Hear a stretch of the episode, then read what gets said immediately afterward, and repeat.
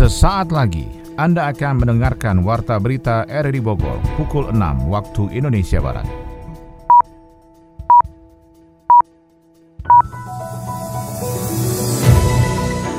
Selamat pagi, kami kembali menyapa Anda dalam Warta Berita edisi hari ini Rabu 15 September 2021. Siaran ini bisa Anda dengarkan melalui audio streaming di aplikasi RRI Play pada perangkat smartphone Anda dan kami siarkan juga lewat radio Tegak Beriman Kabupaten Bogor, Jawa Barat. Berita utama hari ini adalah isu-isu terkait radikalisme dan berita bohong di tengah perkembangan teknologi informasi saat ini berpotensi memecah persatuan dan kesatuan bangsa. Polemik warga dengan pengembang Sentul City masih berlanjut terkait sengketa lahan. Saya Maulana Isnarto, inilah Warta Berita selengkapnya.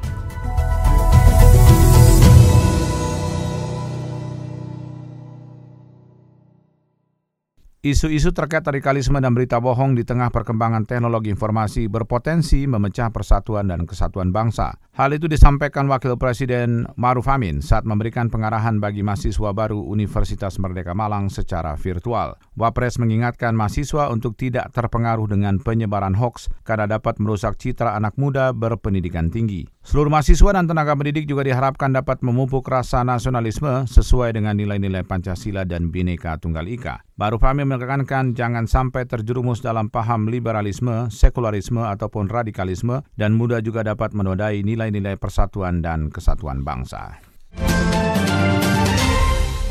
Kita beralih ke informasi lainnya soal polemik warga dengan pengembang Sentul City masih berlanjut terkait sengketa lahan. Kita ikuti laporan Sony Agung Saputra.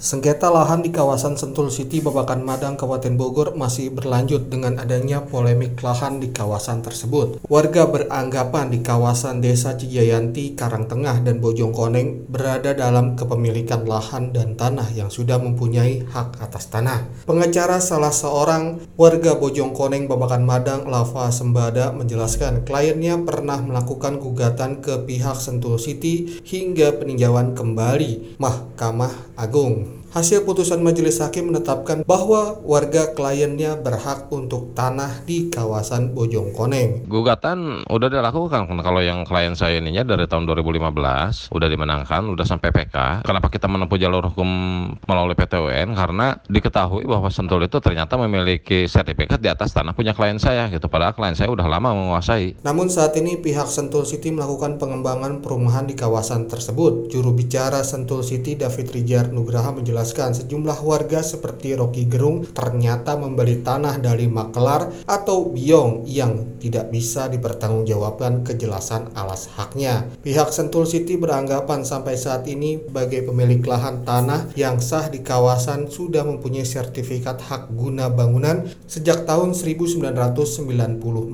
Sentul City memperoleh lahan yang bersertifikat hak guna bangunan melalui proses yang sah dan legal. Hingga saat ini polemik warga dengan pihak Sentul City masih bersitegang terkait sengketa tanah tersebut.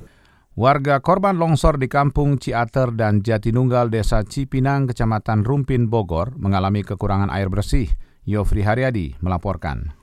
Warga korban longsor di Kampung Ciater dan Jatinunggal, Desa Cipinang, Kecamatan Rumpin, Bogor mengalami kekurangan air bersih. Salah satu penyebabnya adalah terputusnya sambungan pipa air bersih yang tergerus longsoran setinggi 40 meter yang memutus akses jalan kampung mereka. Akibat kekurangan air bersih itu pun kebersihan lingkungan di rumah pengungsian dan ancaman penyakit. Salah seorang warga Desa Cipinang, Ucup, mengatakan warga yang diungsikan sekitar 33 keluarga sangat bergantung dari kiriman air truk tangki BPBD BPBD Kabupaten Bogor yang didatangkan dari Cibinong. Oh gitu. Untuk sumber air awalnya dari mana sebelumnya? Sebelumnya ya dari sono. Sono mana? Aliran air mata air gitu? Mata air ya. Gitu. Oh gitu. Berarti dengan ya air BPD batuan BPD sendiri sangat membantu ya? Ya sangat membantu.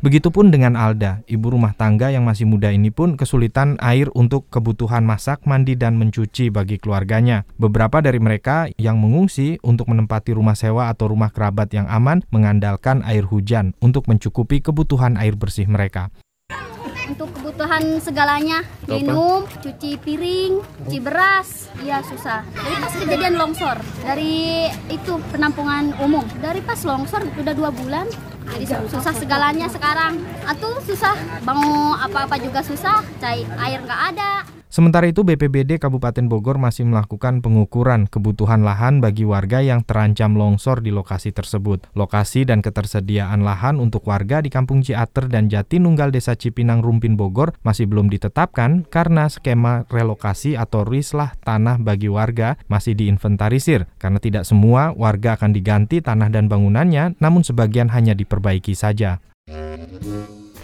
Handuk mana nih handuk? Wih, lagi gambar apa, Jo? Biasa, Bre. Iseng. Coba lihat. Widih, keren, keren. Cakep. Eh, apaan sih? Bungkus permen doang kali. Sini, coba lihat. Bre, Bre.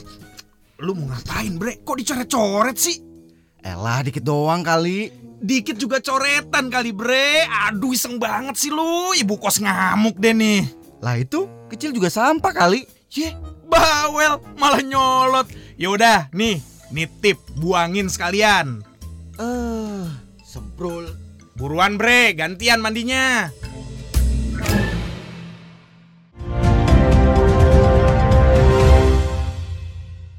Menteri BUMN Erick Thohir mengungkap pentingnya aplikasi Peduli Lindungi untuk mencegah paparan COVID-19.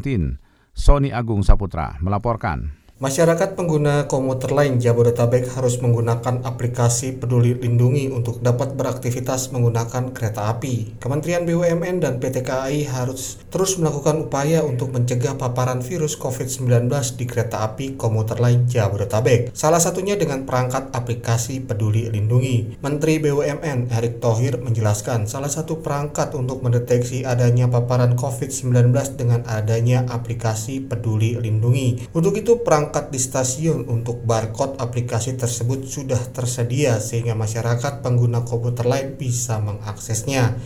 Pemerintah kan sudah membuka kerjasama selebar-lebarnya kepada semua pihak termasuk pemerintah daerah, swasta, bagaimana kita menjadi bagian atau ekosistem yang saling menjaga. Dan alhamdulillah kan sejak awal peduli lindungi itu kan sebenarnya sudah diluncurkan tahun kemarin. Nah cuman biasalah, kadang-kadang kita mesti coba-coba dulu baru percaya. Sama sama vaksin. Ketika masyarakat semua melihat bahwa tadi yang meninggal itu yang belum divaksin, sekarang percaya bahwa vaksin itu menjadi bagian ya kita untuk melawan Covid selain pakai masker. Nah, sama, Peduli Lindungi ini sebuah sistem yang sudah memang harus kita lakukan karena ini bagian saling menjaga. Ketika orang datang ke mall, kalau memang belum divaksin apalagi ternyata positif, ya kan kita harus jaga. Jangan sampai menulari yang hadir di situ. Sama ya di kendaraan umum atau di perkantoran kita lakukan yang sama. Nah ini jadi bagian memang yang harus dilakukan. Ya memang mohon maaf kadang-kadang masyarakat juga masih terkaget-kaget. Kementerian BUMN juga melakukan upaya pencegahan dengan menjaga protokol kesehatan di area stasiun atau di dalam kereta sehingga masyarakat dapat beraktivitas aman dan nyaman di tengah pandemi COVID-19.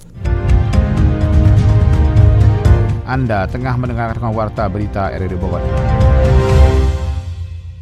Pemerintah memastikan baik pusat maupun daerah akan terus menjaga akuntabilitas keuangan negara dalam rangka penanganan pandemi COVID-19 dengan melibatkan para penegak hukum. Hal itu disampaikan Menteri Keuangan Sri Mulyani Indrawati dalam Rakernas Akuntansi dan Pelaporan Keuangan Pemerintah 2021 di Jakarta. Menteri Keuangan menyebutkan lembaga penegak hukum yang bersinergi dengan pemerintah dalam mengawal akuntabilitas keuangan negara antara lain Polri, Kejaksaan Agung, KPK, BPK, BPKP, dan LKPP. Pelibatan lembaga-lembaga penegak hukum dilakukan dalam rangka menghindari potensi terjadinya resiko penyelewengan terhadap uang negara, pada akhirnya mengurangi efektivitas program pemerintah.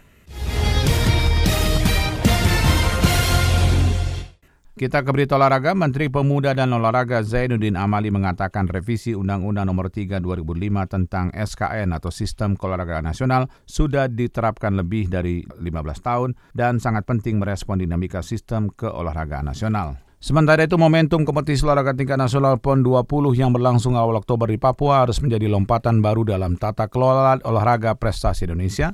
Sementara itu dalam bincang olahraga nasional RRI menghadirkan perbincangan mengenai bagaimana strategi pengembangan olahraga nasional dan bagaimana menerjemahkan desain olahraga nasional untuk pengembangan program atlet di Indonesia. Informasi olahraga tersebut akan disampaikan oleh Ermelinda dan Nyofri Haryadi.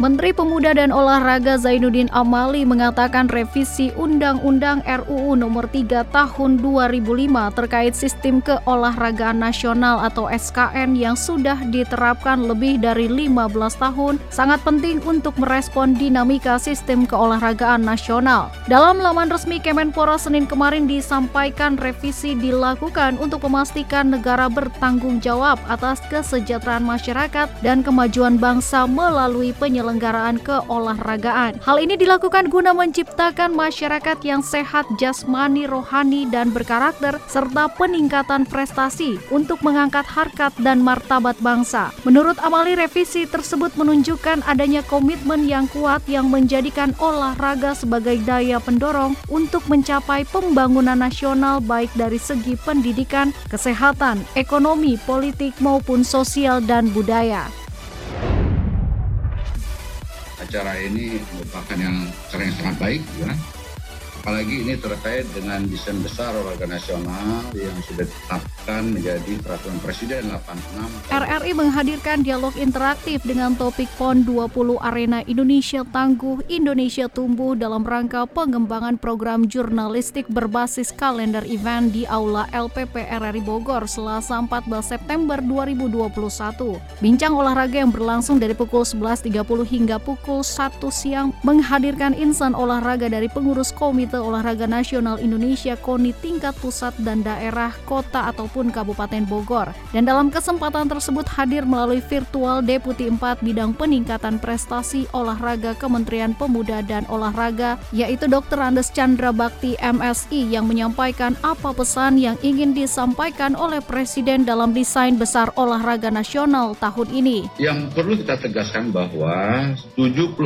tahun kemerdekaan kita, kita belum punya blueprint olahraga olahraga Indonesia. Kita belum punya desain besar olahraga Indonesia. Belum punya sama sekali. Inilah kenapa Pak Presiden mengeluarkan supaya ada penataan tata kelola olahraga secara nasional yang baik. Sehingga di satu tahun yang lalu di peringatan Hari Olahraga Nasional, Presiden di dalam arahannya menyampaikan perlu dilakukan review total terhadap ekosistem olahraga nasional kita. Masa sih 270 juta rakyat Indonesia kok prestasi biasa-biasa saja. Padahal olahraga olahraga ini merupakan bagian dari artinya sebuah sistem yang kita bangun tidak secara parsial. Kita harus melihat juga bagaimana mulai dari artinya partisipasi masyarakat itu untuk berolahraga. Bagaimana kita melihat tingkat kebugaran masyarakat kita yang ujungnya nanti ini pada olahraga prestasi, yakni pencapaian prestasi yang tertinggi bagi insan olahraga di Olimpiade maupun di tingkat dunia. Sementara itu, citra buruk juga masih terjadi jelang PON ke-20 Papua tahun ini. Jual beli atau merekrut atlet dari luar daerah untuk membela nama daerah masih terjadi. Hal tersebut tersirat dalam bincang olahraga kali ini. Icuk Sugiarto yang juga hadir sebagai narasumber mengatakan banyak persiapan yang kurang maksimal, terutama perhatian kepada atlet. Menurut saya juga saya setuju bahwa di PON sendiri memang harus ada regulasi kalau kita bicara tentang pembinaan okay. uh, yang lebih baik. Memang prestasi bukan lebih kepada fokus kita bicara tentang sarana perlu, tetapi yeah. yang paling penting juga proses pembinaan. Itu kan kita bisa lihat bagaimana daerah. Daerah sendiri mereka-mereka yang mau memimpin pengprov-pengprov ini, jadi keseriusan mereka itu kan sering sekali maunya jadi ketua, yeah. tapi pada saat ngirim atletnya nggak mau. Ya, Pada saat ya, mau ya, mengadakan kejurda nggak diadain, nah itulah menjadi salah satu kendala. Jadi ajang jual beli atlet juga itu. Okay. itu yang harus kita hindari. Iya, Bina nggak mau, tapi pas menjelang pon, ya. wah kelabakan mau cari pemain. Nah tadi makanya justru harus ada sanksi-sanksi terhadap pimpinan-pimpinan ya. olahraga yang, yang maunya jabat, maunya jabat tapi nggak mau diganti-ganti gitu ya, nggak berganti gitu. Nggak mau diganti-ganti. Icuk Sugiarto sangat menentang jual beli atlet pada setiap penyelenggaraan pon yang dinilai hanya mem mementingkan kepentingan daerah semata. Ia menjelaskan hal tersebut sangat bertentangan dengan program pembinaan yang sebenarnya dan hanya mengutamakan kepentingan sementara dari satu daerah untuk bisa berprestasi di tingkat nasional. Pendidikan dan juga olahraga masyarakat. Kami dari KONI Pusat tentunya Momentum kompetisi olahraga tingkat nasional PON 20 yang berlangsung awal Oktober di Papua nanti harus menjadi lompatan baru dalam tata kelola olahraga prestasi di Indonesia. Mengingat target dan capaian prestasi olahraga di negeri ini terpecah dan terkesan jalan sendiri dan terlihat dari evaluasi dalam ajang SEA Games 2017 di Malaysia. Indonesia mengalami kemunduran dari hasil akhir yang hanya mampu meraih 38 medali emas dan berada di posisi kelima setelah Malaysia, Thailand, Vietnam, dan Singapura. Padahal di tahun 1977, Indonesia memiliki prestasi terbaik dalam setiap cabur yang dipertandingkan di kancah tersebut. Diungkapkan Sekjen KONI Pusat, Ade Lukman, ke depan fokus pembinaan olahraga dibuat dalam desain besar dengan memperkuat klub olahraga sebagai ujung tombak dari penjaringan dan pembibitan atlet sejak dini. Dan Indonesia tertinggal jauh dengan negara tetangga dalam metode dan pembinaan atletnya mengejar rekor dan prestasi level dunia. Kita bisa mengakselerasi semua persiapan sudah baik dipersiapkan oleh pemerintah maupun oleh KONI pusat. Kita harus mengejar ketertinggalan kita oleh negara-negara yang di Asia Tenggara dulu ya. Kita lihat kemarin kalau Olimpiade itu Filipina sudah ada di depan kita. Kemudian Thailand juga sudah ini, Vietnam juga sudah sangat-sangat maju di olahraga. Kita jangan sampai ketinggalan karena Indonesia awalnya adalah yang terdepan di Asia Tenggara. Nggak mungkin hanya pemerintah sendirian, nggak mungkin hanya KONI sendirian atau KOI sendirian. Kita harus sinergitas. Perlu kompetisi teratur dan penjaringan atlet pada level sedini mungkin dan atlet berprestasi tidak dibina dalam waktu yang singkat menjelang turnamen. Ketua Komite Olahraga Nasional Indonesia KONI Kota Bogor, Benino Argubi menambahkan sport science, sport industry dan sportainment di Indonesia kurang maksimal. Kaderisasi atlet prestasi belum berjalan di semua cabang olahraga. Kita sport science sudah berjalan ya untuk pembinaan olahraga itu kalau nggak pakai sport science sekarang nggak berjalan. Tetapi bagaimana kita mau mencapai sports industry atau sportainment atau yang lain itu dasar olahraganya saja belum berjalan dengan rel yang benar itu nggak akan ketemu. Yang ada berjalan sendiri-sendiri. Akhirnya pemerintah hadir di ujung seperti hanya memberikan bonus, seperti hanya nanti memberikan apresiasi kepada pemilik klub yang ternyata dia punya hall yang besar. Sampai hari ini memang hanya baru bulu tangkis yang klub-klubnya berjalan, punya desain pembinaannya itu jelas dan mereka itu dari SD kerjaannya latihan. Dia sampai homeschooling di situ. Nah, itulah olahraga. Kalau olahraga kan harus milih, nggak bisa nanti tengah-tengah SMA baru ditarik jadi atlet nggak bisa. Atlet itu harus dari bawah semua cabang olahraga perlu dilakukan langkah revolusioner dalam tata kelola sistem olahraga di Indonesia, meliputi evaluasi pembinaan, fasilitas, sarana dan prasarana, dan kelancaran anggaran, serta pemusatan target dan tujuan arah besar olahraga di Indonesia meliputi jenjang pada olahraga prestasi, olahraga pendidikan, dan olahraga masyarakat.